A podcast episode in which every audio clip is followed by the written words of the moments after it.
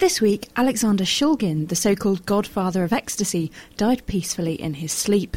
The 88 year old is best known for introducing MDMA, the active molecule in ecstasy, to psychologists in the 1970s, and also synthesized and tested over 200 psychoactive substances during his lifetime. Here's your quickfire science on ecstasy with Georgia Mills and Ginny Smith.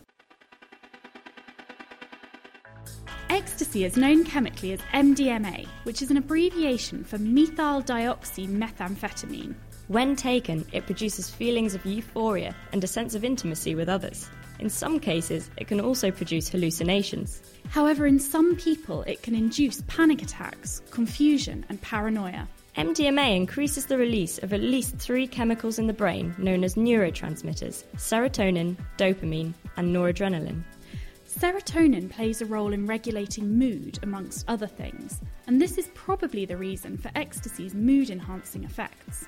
Users often experience a come down after use. Serotonin is slow to be replenished after large amounts have been released by the drug.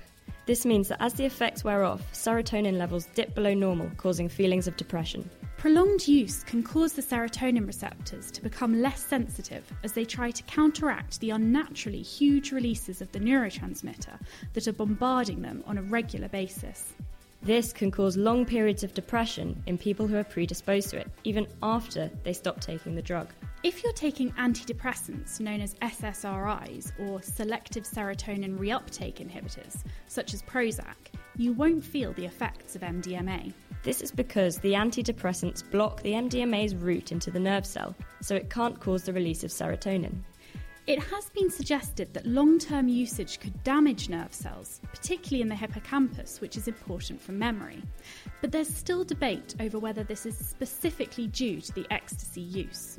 One of the biggest dangers from taking the drug, however, is a difficulty in knowing that it is pure. Pills are often cut with other substances, ranging from caffeine to cocaine, so you can never be quite sure what you are taking. In the 1970s, ecstasy was trialled for use in therapy, although it never really took off. More recently, it has been suggested as a treatment for post traumatic stress disorder, allowing patients to confront their fearful memories while feeling calm and relaxed thanks to the drug.